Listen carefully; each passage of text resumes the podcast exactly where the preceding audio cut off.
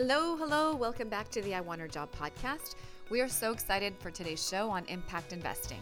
For those who are new to the term, we're going to dig into the topic, but at a glance, we're going to be talking about financial investing that has a social impact and financial returns. So, this new field of investing has so much potential to transform some of our biggest social issues around the world. And that's why we're hoping you enjoy today's show we're speaking with Margot Kane, VP of Strategic Initiatives at the Calvert Foundation. And we're talking about investing for from the biggest global investors and companies to small investors. Um, we're going to talk about investments of even $20. So let's get started. I'm going to let Margot start off and tell us about her current role, a little bit about Calvert, where she works. And um, Margot, if you could also define impact investing in your own words. Sure. So thanks for having me today, Felina. I am the Vice President for Strategy for Calvert Foundation, and we are an impact investment uh, fund. And impact investing is the practice of investing with an intentional and measurable social return as well as a financial return. And in the Calvert Foundation milieu, we uh, invest capital uh, in the United States and internationally, um, all over the world, um, for a series of both social and financial objectives. We raise our money in a rather unusual way, which is that we raise it from the general population in the United States through a retail fixed income security called the Calvert Community Investment Note. And so we have thousands of investors. I'm an investor. I have a couple of our notes. Um, and everyone from, you know, me and my mom to large financial institutions and foundations and mutual funds, um, etc., can buy our security and that way have access to the largely private transactions that we do in places everywhere from, um, you know, Houston, Texas to Cambodia. Okay. And so just base, so basically you have wealthy investors maybe telling their advisors that I want a piece of my portfolio to be within um, an impact investing fund. Would that be a good way to describe it for people who are not familiar with the financial world? So I don't think that they're necessarily wealthy. Okay. That's I think that's the distinction that I'm trying to make is retail investment means really anyone with a tax ID can participate. And a lot of people are taking um, part of their retirement or their savings accounts and, and using that for community impact. And the product that they tend to select is ours because it's the most easily trans it's one of the more easily transacted products out there. And their financial advisor tends to know about it because we've built up relationships and brand equity in that space. Okay. That's great. So, um, do you have like an age range or demographic for people? Like, let's say our, our listeners are thinking, "Hey, I wouldn't mind investing. Um, where yeah. where should you know?" So, tell us more.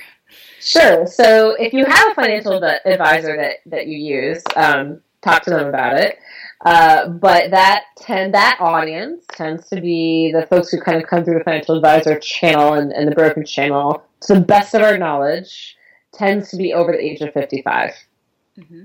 The online channel tends to be uh, late 20s to mid 30s. So if um, you know, if you don't invest through a financial advisor, if you don't have your own brokerage account that you manage on a platform like Schwab or um, Fidelity or E-Trade, right, um, then you can go directly onto our own sales website, which is vested.org with a V um, register and check out the options um, and sort of invest on your own behalf um, if it looks like something you're interested in. Okay. And what, what excites you most about the field and the, you're in and the work that you're doing? So, what excites me most is the opportunity to um, provide a meaningful example that helps change the levers of the broader capital markets we are for you know the capital markets a small drop in the bucket, right? We manage um, around three hundred million dollars. Um, in the impact investment marketplace, that's somewhat large, but um, it's increasingly of interest to the really large money managers and the people who kind of make the market, if you will, to invest with more social intention and impact. And they don't necessarily know how to do that. And we provide a really interesting and meaningful example because of our connection to the retail investor client.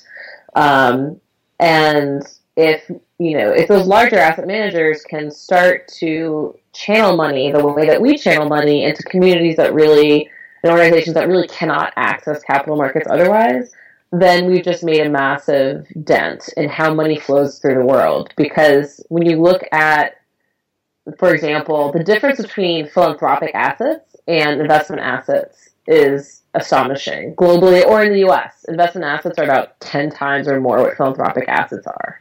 Hmm. Got it. That, that as well as on a macroeconomic basis. Mm-hmm. And then public money, as we know, is really challenging in a lot of ways. It's essential and it's important, but it's declining in a lot of sectors, especially those that primarily serve um, low income people and people who really need a safety net. Uh, and phil- philanthropy is not going to fill the gap in declining public funds either. So you really, as a society, you know, if we're dedicated to capitalism, we got to figure out better ways for it to work for everybody.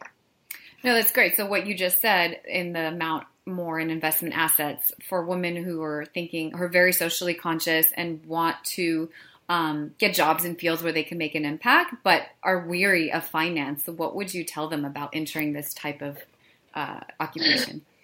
Well, it's not rocket science, okay? finance is fancy arithmetic. It is is so much uh, more straightforward than you think because there is definitely this barrier to entry around the language. Um, and that is deliberate. I, I don't think that like you know any one person is using financial terms to make other people feel less educated or, or stupid or what have you. But it is definitely sort of this like culture of finance to um, use really specific and esoteric terms and slang in a lot of ways, right? And, and because it is a male-dominated culture, that starts to, that does and it can feel intimidating. When you peek under the hood, however, it's just math, like, and it's easy math for the most part. If you want to be quant jock that's you know do derivatives and swap trading, what have you, like you have another you know scenario. But I look at cash flow projections. Like that's not very hard. All you have to understand is how they're constructed, and it.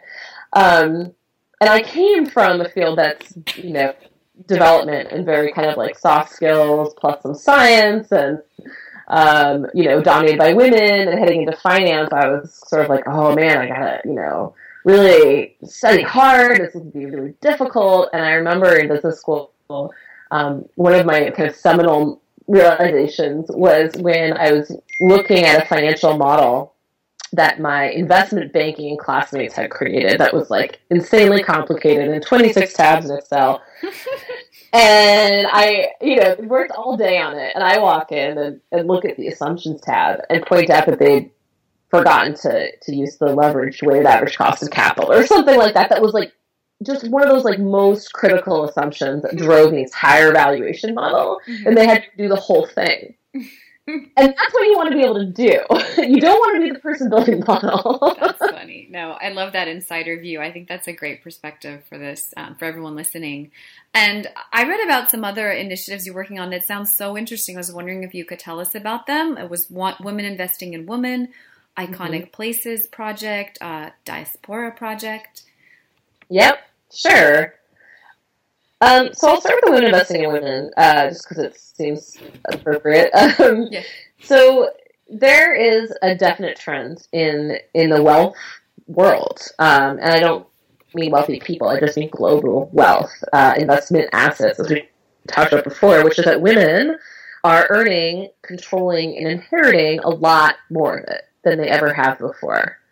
Uh, you know, when people talk about the major wealth transfer that's happening um, with the millennial generation, for example, the majority of new wealth owners are going to be women. Mm-hmm. And there is a very limited track record um, of the financial services world catering to the unique kind of personality profile and needs and interests of women we are pretty sure that women are more interested in investing for both social and environmental benefit.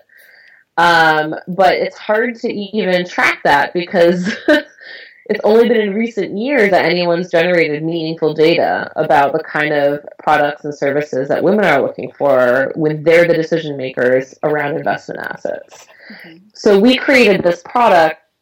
Um, well, we created this portfolio and campaign strategy, really, which was to take the Calvert Community Investment Note um, and began to market it in a way that's very specific towards towards what we thought women would want to hear as, as potential investors.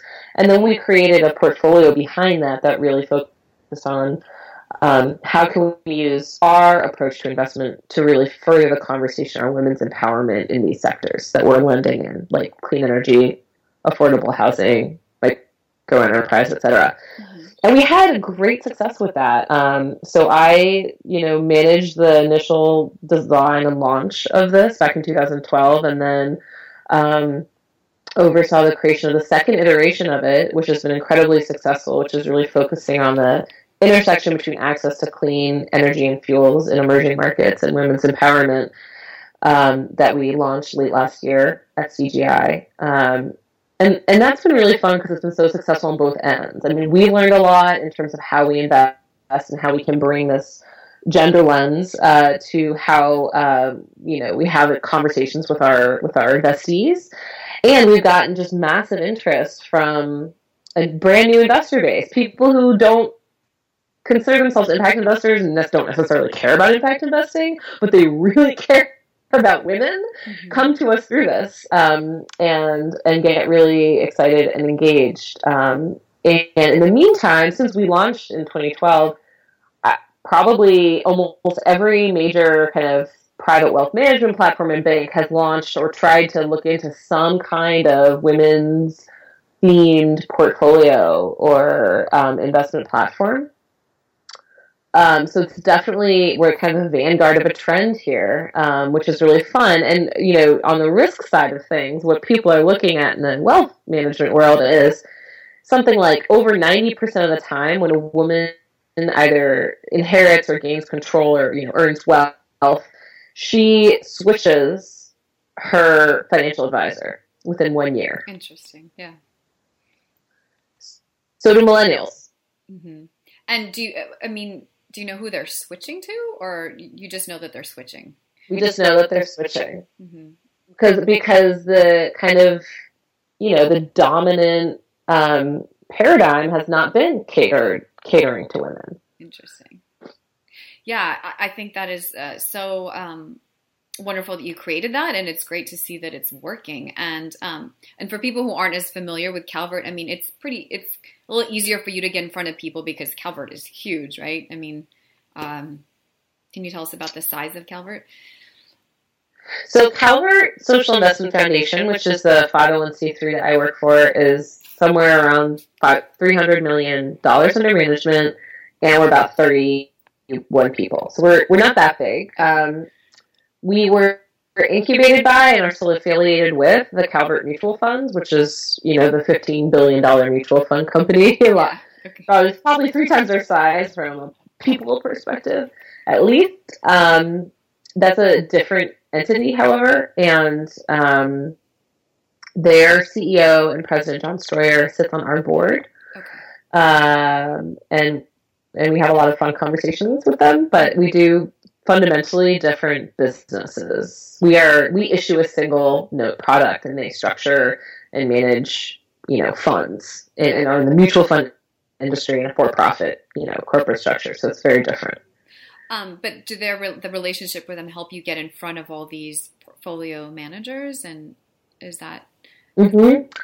So I mean, certainly for our primary and especially not our early days, absolutely. I mean, their their distribution network, their wholesalers, their um, their brands completely got you know our product in the door um, in a lot of ways. They also buy our note for their funds, so that's another way that their clients get exposure to our work.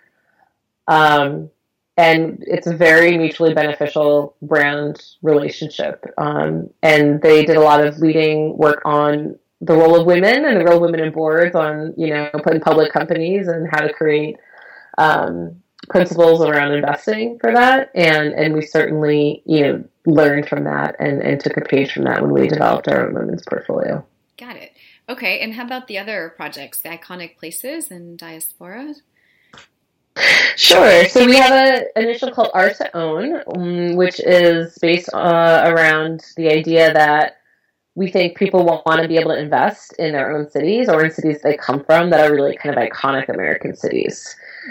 And specifically, we're investing in community development projects from um, small businesses to office buildings to schools and health centers. Um, to affordable housing. It kind of runs the gamut. And um, we launched these kind of very local place based campaigns in Denver and Twin Cities last year, and we're about to launch in Baltimore near the end of this year.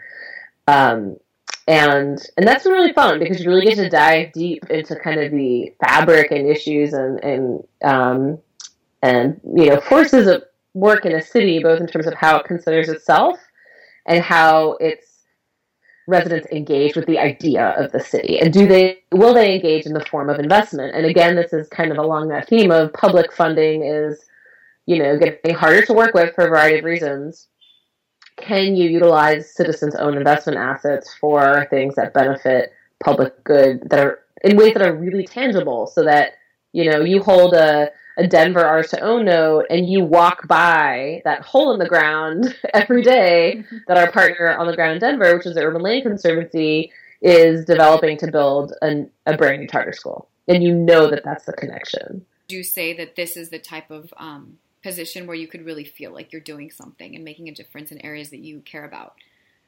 Yeah, except the areas that you care about have to really reflect where you are in your function, mm-hmm. right? So, like, if what you care about is working one on one with entrepreneurs, don't work at a fund of funds, for mm-hmm. example. so, so you really want to um, align your skill set with your daily function with what you care about. Okay, so in my case, I care about systems. I care about systems change. Um, I'm not an individual change person, and I care about the people that I work with um, and I care about the communities we work for, but I definitely take kind of a systems approach to that. So, um, you know, making one loan to one borrower in one city for one business is not the impact I'm trying to seek. I'm trying to move hundreds of millions of dollars in a direction they haven't moved before, and that gets me going. So it's very kind of it's very personal, and I can um, I can see how what we do and, you know, structuring deals and spending a lot of time in meetings uh, and um, traveling a lot, uh, but for meetings uh, is not going to get, you know, someone who's equally passionate about these issues but wants to engage with them in a very different kind of way. It's not going to get them up in the morning, but I like it. So. No, that's great advice. And what about your previous jobs? Did they did it lead up to what you're doing now, or was it more of a accidental? No, it definitely did lead, um, and it really does kind of speak to that function and, and where where your mind and personality leads you. So when I was working in international development, I got really frustrated with the, the underpinnings of the aid business model, how resources were used, both people and money and politics and you know the whole kit and caboodle, and thought, how do I make this better, or you know do something that is more effective. Mm-hmm. And so went to business school in response to that that observation and experience I had in the development world where we were saving people's lives, you know, on a daily basis. Like that is not you don't question that, but what you start to question is, okay, so this woman has, you know, we're saving her life today, but in 12 years we're going to be doing the same thing for her daughter. Hmm like haven't changed the, the underlying causes of why this is an issue in the first place. Um, and so I think I, I, I needed to learn more about how economies are built um, and how kind of the microeconomics of household and how those decisions are made and how gender politics plays into that rolls out into kind of the macroeconomic you know flows and systems and all of that. So I went to business school for that.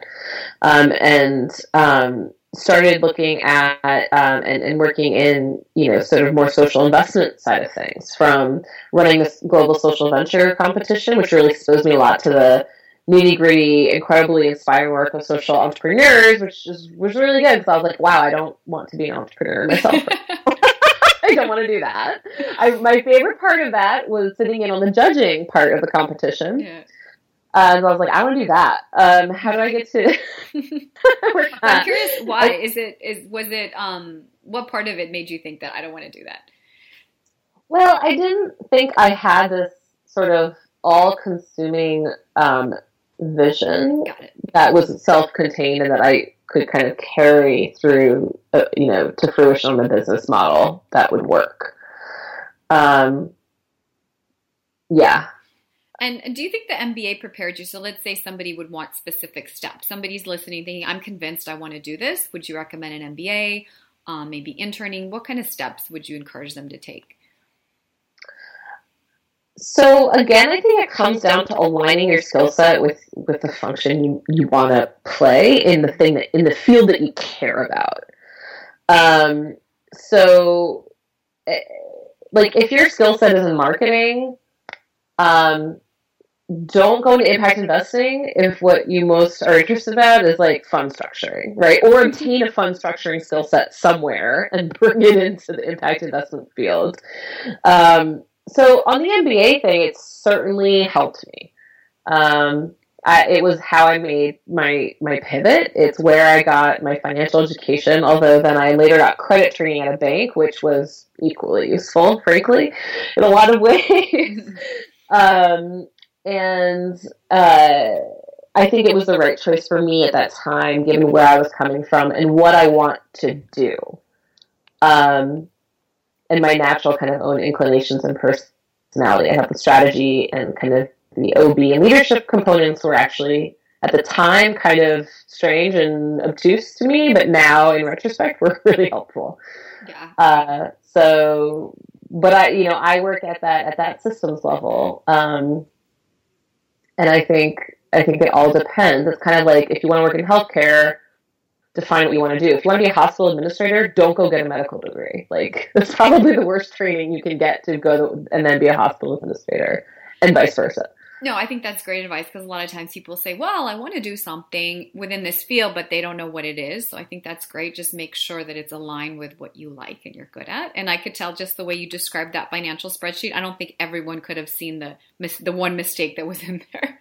but so, Margot, um, thank you so much. This has been really interesting um, to me and hopefully to a lot of other people who are interested in impact investing. And to wrap it up, is there anything else that you want to tell our community? About um, maybe other things, other places to read for more information, any blogs or other information sources to follow, including where they can find you. Sure. So you can find me on Calvert Foundation's website and also at Kane Fischer on Twitter. And that's K A N E F I S C H E R. I'm trying to be better about Twitter, but I'm not really a millennial, so I'm getting, I'm working on it. Um, but uh, there's a ton of resources out there um, around impact investing. Uh, the Global Impact Investors Network, GIN, G-I-N, G-I-I-N, is, is a great place to start. They have some fantastic research. They're a great network. They have newsletters and job postings, especially. Their jobs board is one of the best, I think, curated um, pieces in the marketplace. Um, and really, you know, in terms of what else to read, everything you can about anything else because what impact investing is, it's a mismatch. It's a multidisciplinary practice. So you you know, you'll make of it what your skill set is. It's loosely in finance, but there's a lot of other things that are going on from behavior change to education to strategy um, to you know figuring out business models and community development and uh, mobile technology and payment systems. Right. So it's it encompasses everything. So really bring your passion to it. And the last thing I'll I'll say is that women, you know, basically are going to be running all of this in 10 years from what I can see. Mm-hmm. So don't be don't be shy about about jumping in with both feet if this if this is what excites you. That is that's perfect. Thank you. That's so inspiring. Thanks so much. Okay. Thank you for having me. Thanks for joining us. In our next show, we'll be speaking with Catherine Brown, who is leading impact investing for the World Economic Forum. If you want to read more about Margot, please go to iwantherjob.com. We're going to have an interview there and a lot more career inspiration. Until next time.